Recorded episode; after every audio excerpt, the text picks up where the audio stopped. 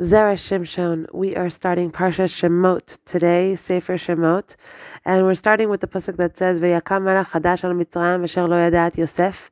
A new king arose over Egypt who did not know Yosef.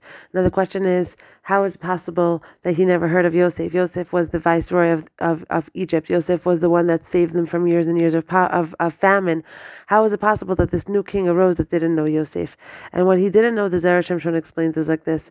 It says that the Gemara in Brachos brings down that why did Yosef a tzaddik, why was he the first one to die before the rest of the Shvatim, before all of his brothers? He was the first one to die. And the Gemara answers because he treated his brothers as if he were a master. Okay, that's why.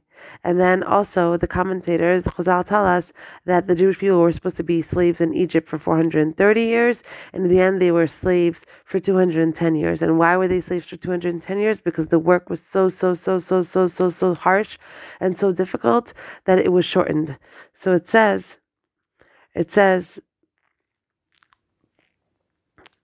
it says when the king, when this king arose uh, who did not know Yosef, what didn't he know? He didn't know that Joseph's life was shortened due to the position of authority that he enjoyed.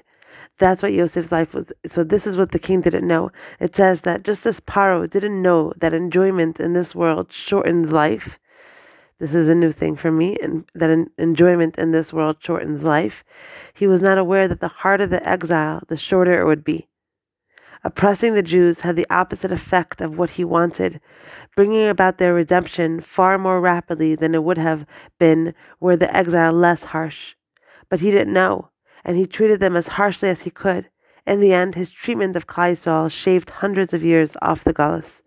Turns out that because he didn't know that Yosef died first because he enjoyed life, he had much more pleasure out of life, he was a master, he enjoyed the position much more it says that he didn't know that that had anything to do with the way he was treating the Jews. So he was very, very harsh with the Jews. And it says, Havanit right? He says, let's let's outsmarten them, let's let's fool them, let's trick them. That this, that's what this Paro said to his nation, to his people, and that's how he got them into becoming slaves.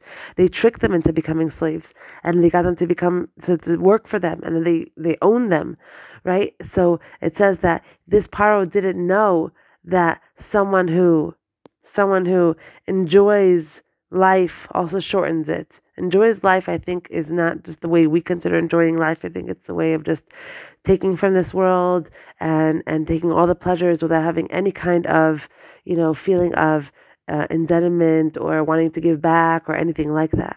So even though Yosef also passed away first because he had an easier life and he was the master um, far more than his brothers were right? So he was the master of Egypt.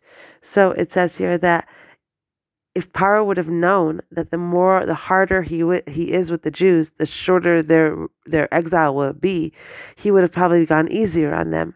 But he went hard on them because he wanted to get eradicate the Jewish people. But instead, when you go hard on the Jewish people, their their redemption comes sooner and comes more quickly.